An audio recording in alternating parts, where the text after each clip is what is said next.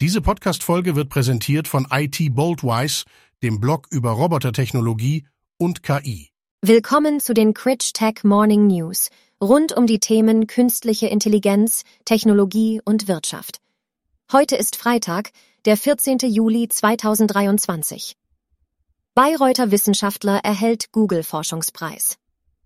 Professor Dr. Daniel Buschek Professor für Mobile Intelligent User Interfaces an der Universität Bayreuth, ist mit einem Forschungspreis aus dem international renommierten Google Research Scholar Program ausgezeichnet worden. Er ist einer von insgesamt 79 Wissenschaftlern, die von Google im Jahr 2023 in das firmeninterne Förderprogramm aufgenommen werden. Nur zehn von ihnen sind an Universitäten und Forschungseinrichtungen in Europa tätig. Buschek erhält für sein Projekt zu der Frage, wie künstliche Intelligenz die gemeinsame Arbeit mehrerer Teammitglieder an digitalen Textdokumenten unterstützen kann, insgesamt 60.000 US-Dollar Fördergeld. Ermittlungen gegen ChatGPT in den USA. Wegen einer möglichen Verletzung von Verbraucherschutzgesetzen hat die US-Kartellbehörde Ermittlungen gegen die amerikanische KI-Firma OpenAI eingeleitet. Die Federal Trade Commission, kurz FTC, prüft Vorwürfe gegen das Unternehmen, dass personenbezogene Daten und die Reputation von Menschen gefährdet würden, wie aus einem 20-seitigen Schreiben der Behörde hervorgeht. Dabei fordert sie umfassende Informationen darüber, wie das Unternehmen mit den Risiken im Zusammenhang mit künstlicher Intelligenz umgeht.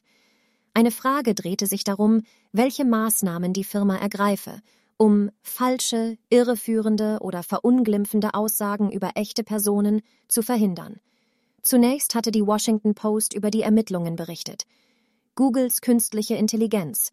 BART jetzt auch in Deutschland nutzbar. Die KI-Software des Google-Konzerns mit der Bezeichnung BART ist jetzt unter anderem auch in Deutschland verfügbar.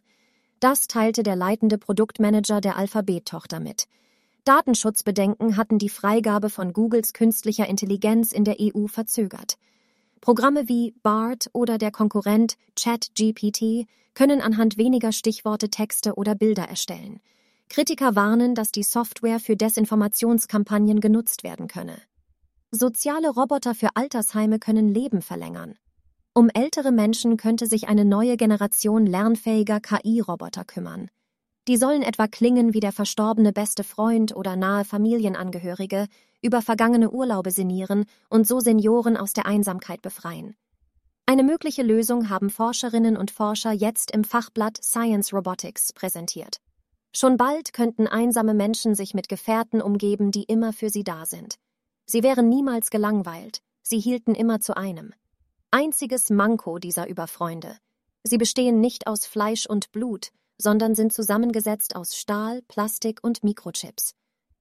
Wir stehen an der Schwelle zu einer neuen Wissenschaft der Begleitroboter und KI, die eine Chance bieten, Einsamkeit zu verringern, sagt die Ingenieurin und Psychologin Elizabeth Broadbent von der University of Auckland in dem Aufsatz, den sie mit drei Kollegen verfasst hat.